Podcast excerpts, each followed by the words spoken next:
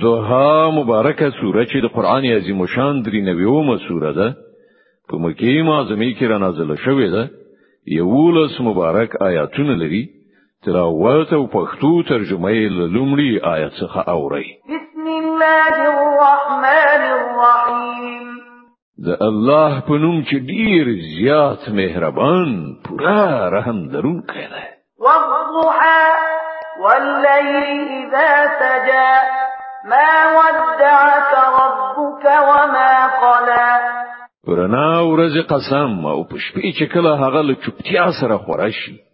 ای پیغمبره